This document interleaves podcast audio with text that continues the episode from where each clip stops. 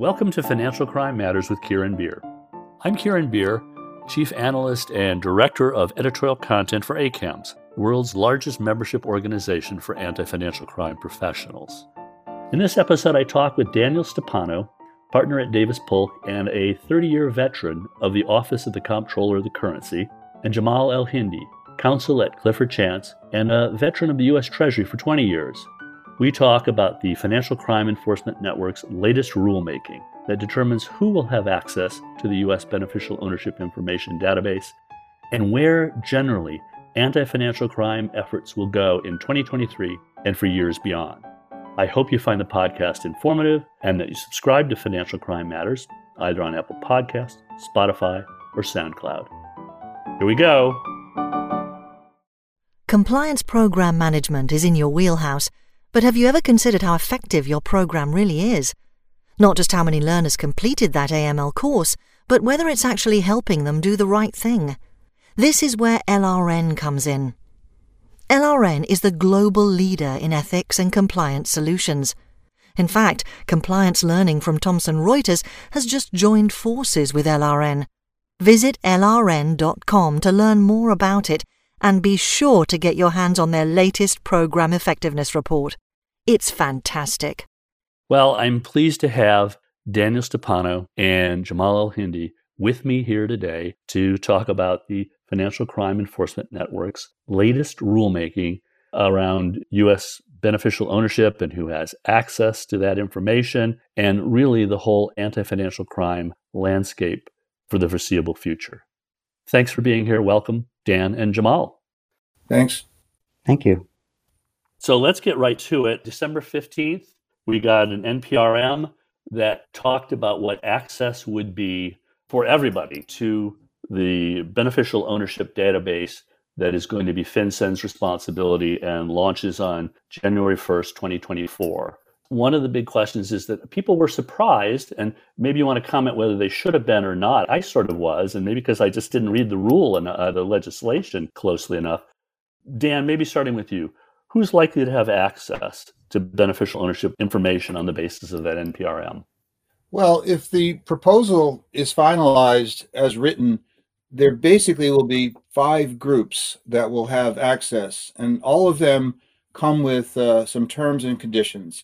So, for example, the first group would be federal, state, local, and tribal officials, provided that they seeking access for national security, law enforcement, and intelligence activities. Foreign law enforcement and judicial and government entities also have access, but they have to be working through intermediaries or have a special arrangement with the US government. Financial institutions that are subject to the CDD rule can get access, with the approval of the customer. So this is going to rule out lots of institutions like MSBs, for example, and uh, crypto entities. Federal functional regulators acting in a supervisory capacity or a law enforcement capacity will get access, and the U.S. Department of Treasury. Jamal, there was a lot of speculation that one of the things that would happen to solve this problem, since financial institutions wanted access to this information, that you'd be able to, when you brought a client on board, get them to sign a permission to have ongoing access to their beneficial information filings. That's not really going to happen under this rule, is it? Well, let's keep in mind that there are a couple of ways to have access to information. One is being able to obtain the information maybe indirectly. And another is to have system access to be able to go in and look at things yourself. And one of the things that we see among these five categories that Dan pointed out is that there are differences. The law enforcement officials, state, federal, local, tribal, if they meet certain conditions, sign certain agreements, et cetera, et cetera, will have direct access to the system the foreign law enforcement agencies and financial institutions will be able to get information, but it is less likely to be a situation where they're going to be able to get it directly from the system. And Kieran, with respect to the issue of how it would work for financial institutions, they may not have access to the system per se. They may be able to request something from FinCEN if they show that they've got the permission of their customer. But the way I read the proposal, they would only have to get that permission from the customer one time and then they might be able to make multiple requests. That's probably something that might get discussed a little bit in the rulemaking itself, but that's the way I read what's been proposed so far. Dan, is that how you read it too? It's just that that's a, it's not, I think everybody expected that issue to be directly addressed and it's just not yet. Yeah, I, I read it the same way. What financial institutions would not be allowed to do would be an open ended query. In other words, uh, you, you couldn't put in the name Dan Stipano and see how many legal entities, reporting companies I'm, I'm associated with.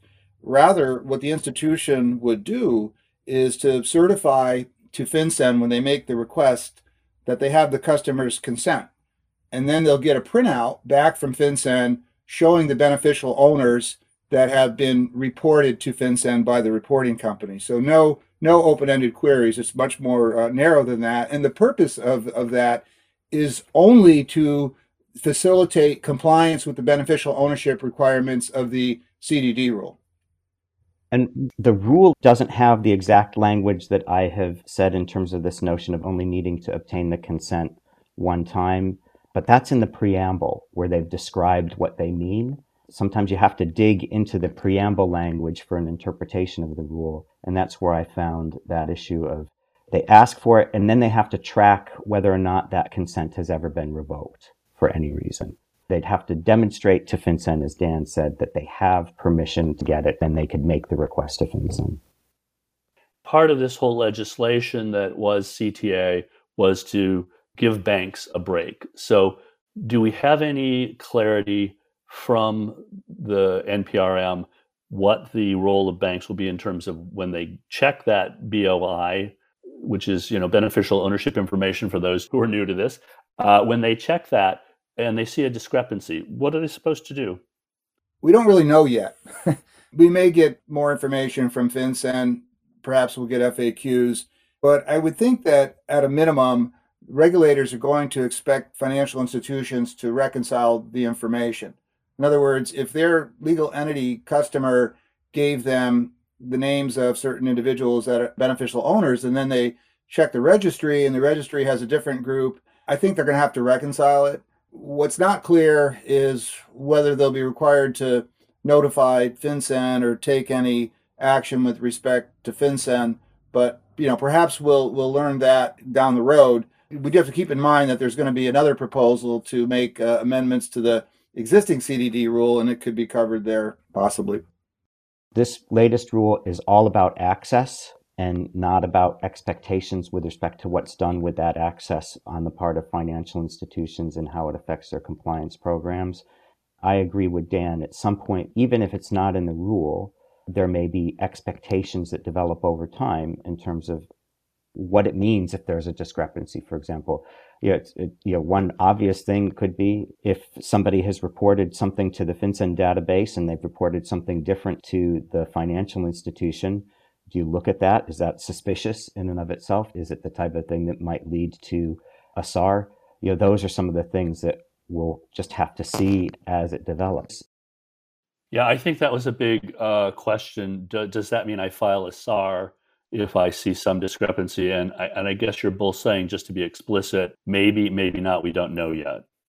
I'd say yes. What I would add is that, you know, with respect to suspicious activity reporting, I think um, there are probably going to be situations where there will be an expectation under certain circumstances. This is suspicious, and they want to know about it directly from the financial institutions. And there could be other situations where maybe it's explainable, it's fixable, or something like that there will be some suspicious activity reporting generated as a result of this. That's my expectation. But what the guidance is and what FinCEN is actually looking for, some of that is just going to have to be borne out by practice and working with industry over time. It's interesting that, Dan, you brought this up that MSBs, VASPs, uh, I mean, it's this whole world of uh, kind of alternate payment systems providers uh, are not going to have access to this database. And that raises the question are there other gray areas as to who will have access? And is this an evolving thing? May they get access at some point, Dan? I think that's possible, but it's not in the proposal. So what that would mean that I mean I don't think that FinCEN can finalize a proposal without having at least you know made reference to this and solicited comments on it. So I'm not expecting that at least at the outset when this rule is finalized that MSBs or crypto firms or other entities that are not subject to the existing CDD rule uh, will get access to the database. Down the road, uh, perhaps that that changes. FinCEN may rethink it, but at least in the short run, I don't think they will get access. And it would be the case where if they ultimately have more of a changed requirement on their part you know, with respect to CDD or collecting beneficial ownership information, that's what would logically bring them into the fold for having access to this. As Dan pointed out, the purpose of the access is to assist with compliance with the rules that the other financial institutions have. If things are tightened up with respect to MSBs, then maybe it makes sense for them to have access as well. Is it fair to say that the real beneficiaries of the whole database is law enforcement first and foremost, and that's who it was intended to be. To the degree that financial institutions and some others expected this would be an aid to them, it's it's very limited. I would say that the history of the statute is actually quite interesting in how it all came together. Different people were expecting different things and different things to be prioritized. Law enforcement always expected that they would be the primary beneficiaries of this. I think that that was something that I assumed at FinCEN as well when I was there, that the primary purpose was for transparency for law enforcement to add that to their arsenal and to help get it through. There was an understanding that there could also be benefits for industry. So, Jamal, based on what you just said, and you were at FinCEN, and so part of this, uh, how does this fit? And I know neither of you do lots and lots of international stuff at this point, but how does this fit in with the kind of global expectations in FATF and other sources with uh, the U.S. having a database that is um, on beneficial ownership and that is to some degree more accessible than perhaps what this is going to be? I do think it goes a long way to checking some of the boxes that the United States has been criticized for not having this type of information in place. I think that if you look at the FATF recommendations, there are probably still some things that you know say say down the road if, if somebody was to assess whether or not the system in the United States is up to snuff with those recommendations, they'll probably be looking at things like is the access timely? Is the information in the database actually accurate? That's something that I think there will be some focus on because we really don't have processes for verification at this point. And just in terms of law enforcement access or appropriate use of the information, I think the United States will probably come out okay. But there's something in the FATF recommendations about public access. What public actually means I don't know. There's certainly a pushback in Europe to public access to beneficial ownership registries. I think it goes a long way, but there will probably be some things where people can pick here and there. I agree with Jamal. I think this moves us closer to being in compliance with FATF recommendations and international standards. You know, whether it will get us all the way across the finish line, I don't really know. But what is very clear is that this is not a public database. In fact, the only non governmental entities that are going to get access is going to be financial institutions and even there it's very limited as to which institutions and the you know the information that they're going to receive and how they can use the registry so clearly not a, uh, public database uh, you know individuals uh, journalists will not have access to it I don't know uh, whether that will ultimately affect the assessment of the United States' compliance with the FATF standards or not, but that appears to be the direction that this is headed in. So this also leads to, and Jamal, I don't know if you want to start on this. What are we expecting with regard to the CDD rule continuing to be something? You know, it, uh, banks have spent a fortune uh, and other financial institutions, banks, and, and particularly uh, have spent a fortune to create databases that um, have all this information in it. What happens to the CDD rule? How do we see that being reconciled so far based on what you've seen? Well, there are a couple of things to think about. One is that the statute says reconcile the CDD rule with CTA. Now, there are some things in CTA that I think banks would not necessarily want changed. The CTA requires information on the control prong of beneficial ownership. It could be anybody and several people that would have to be reported. Under the CDD rule, currently, it's just one. Just by way of background, in terms of beneficial ownership, there's an equity control where we have a 25% rule, where at most you could have four people that would have to be reported, four individuals, and a control prong. And under the CDD rule currently, you only have to identify one person with control.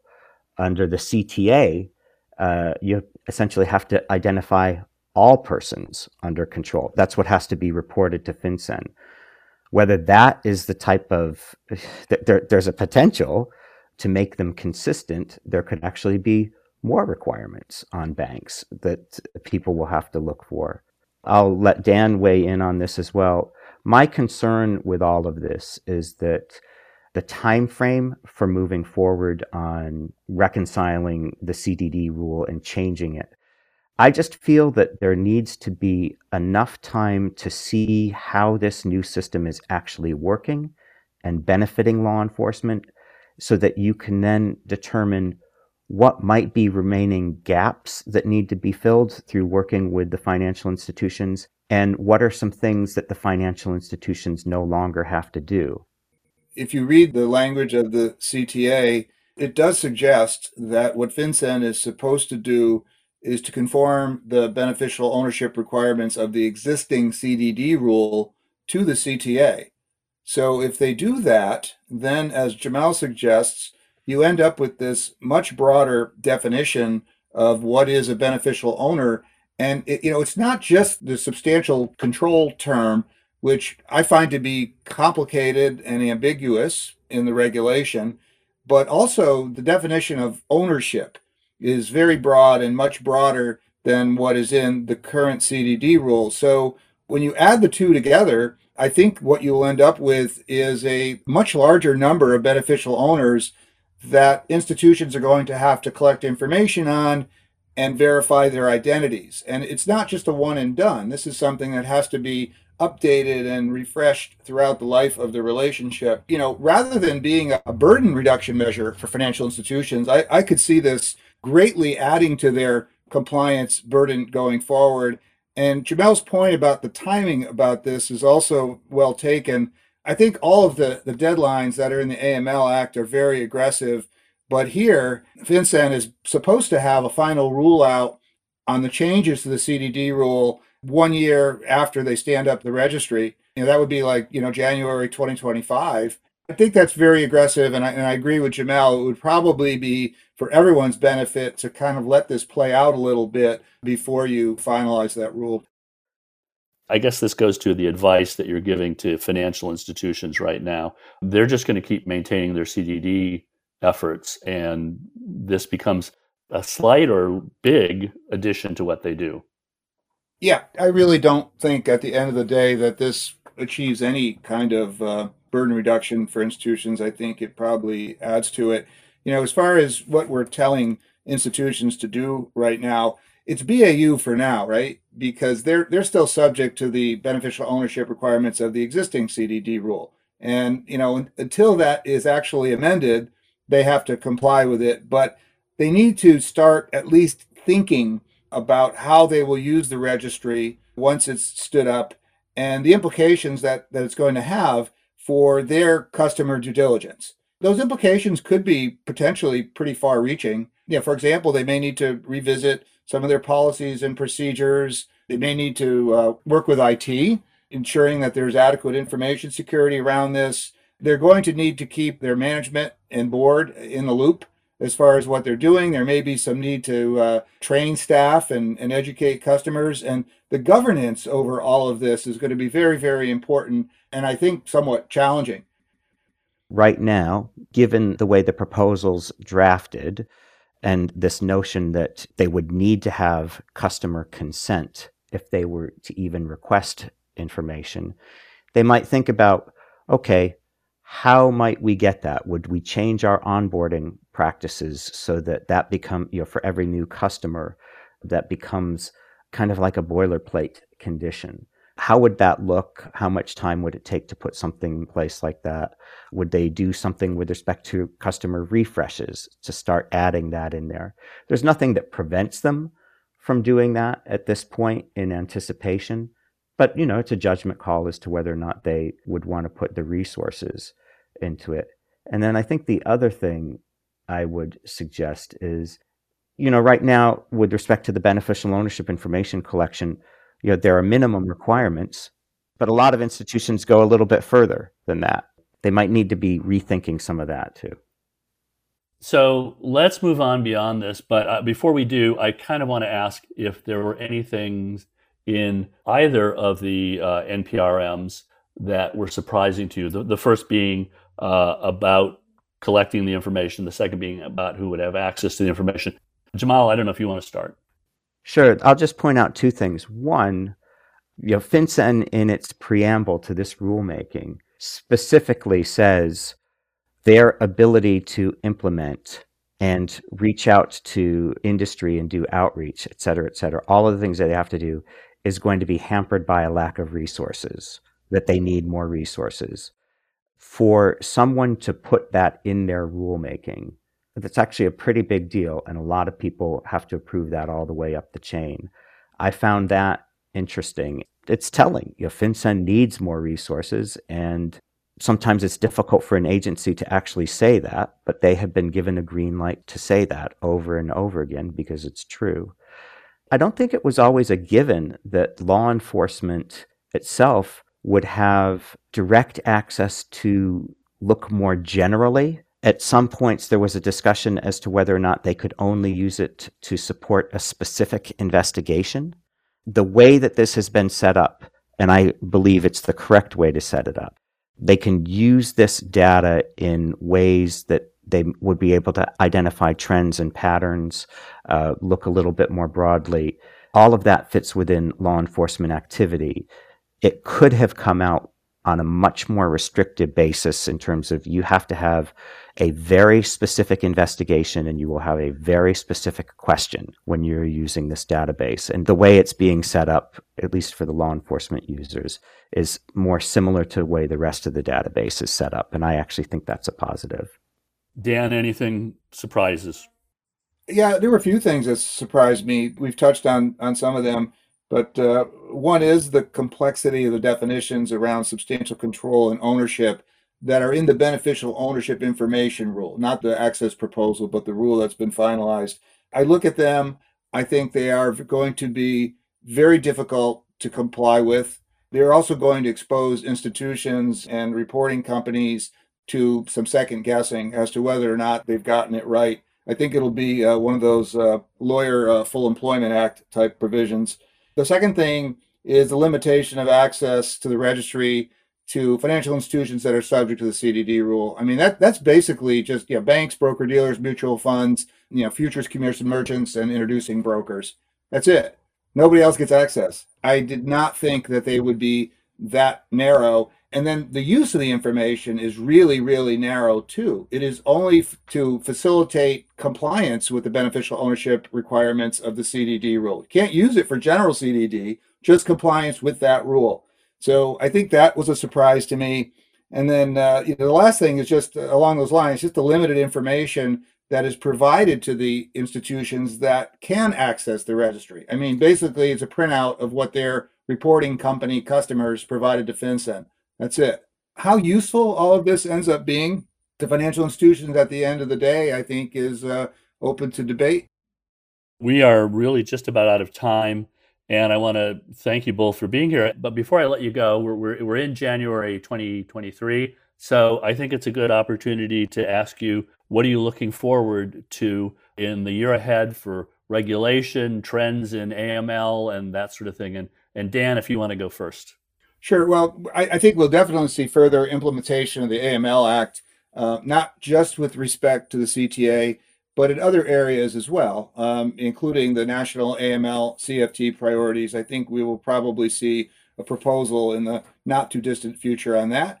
Um, I wouldn't be surprised to see movement on real estate and also uh, investment advisors. Investment advisors has been hanging out there for a long time, but uh, FinCEN keeps sending signals that they are prepared to move forward in, in that area. But I think the big story in the regulatory world really is and will be uh, crypto in the wake of the crypto winter and the FTX scandal. I don't know if Congress will be able to act. Uh, they are somewhat dysfunctional at this point. But I think that regulators, especially the CFTC and the SEC, are going to continue to be very active on this front. And I also think that it is likely that the banking agencies will provide greater clarity around the permissibility of certain crypto activities that can be conducted in banks. Jamal, you get the last word. Sure. I agree with what Dan has said. I'll add just a little bit more. The President's Unified Agenda, the Unified Regulatory Agenda, just came out on January 4th. And it's always interesting to see what has been put out there in terms of the expectation for movement on regulations technically within the next six months.